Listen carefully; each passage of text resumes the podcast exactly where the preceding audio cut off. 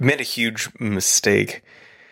Uh, fortunately, this mistake was a while ago, but it was right when I started to produce content and I had made a little microsite that was pop- more popular than anything else that I'd made up to that point. It's called reactpatterns.com.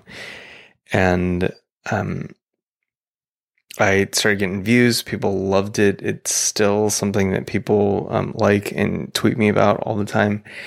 Um, and I knew that it was popular because it got ripped off like crazy, like crazy. I saw it pop up in talks people would just rip it off wholesale, um, no attribution. And it was, uh, it really got to me. I was actually in a point of just high anxiety.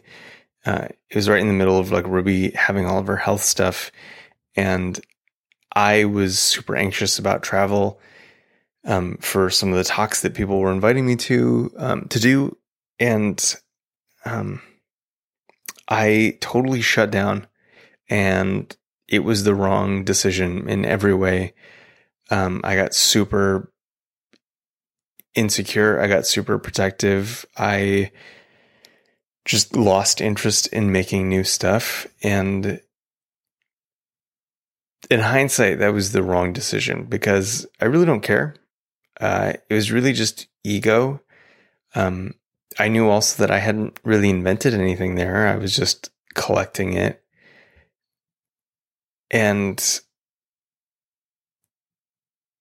in the two and a half years since I made that site, and kind of the year and a half that I've done jack shit since, um, I regret it, and I I don't have many regrets, but I feel every time I think about it, um, is that connection to making that wrong decision, um,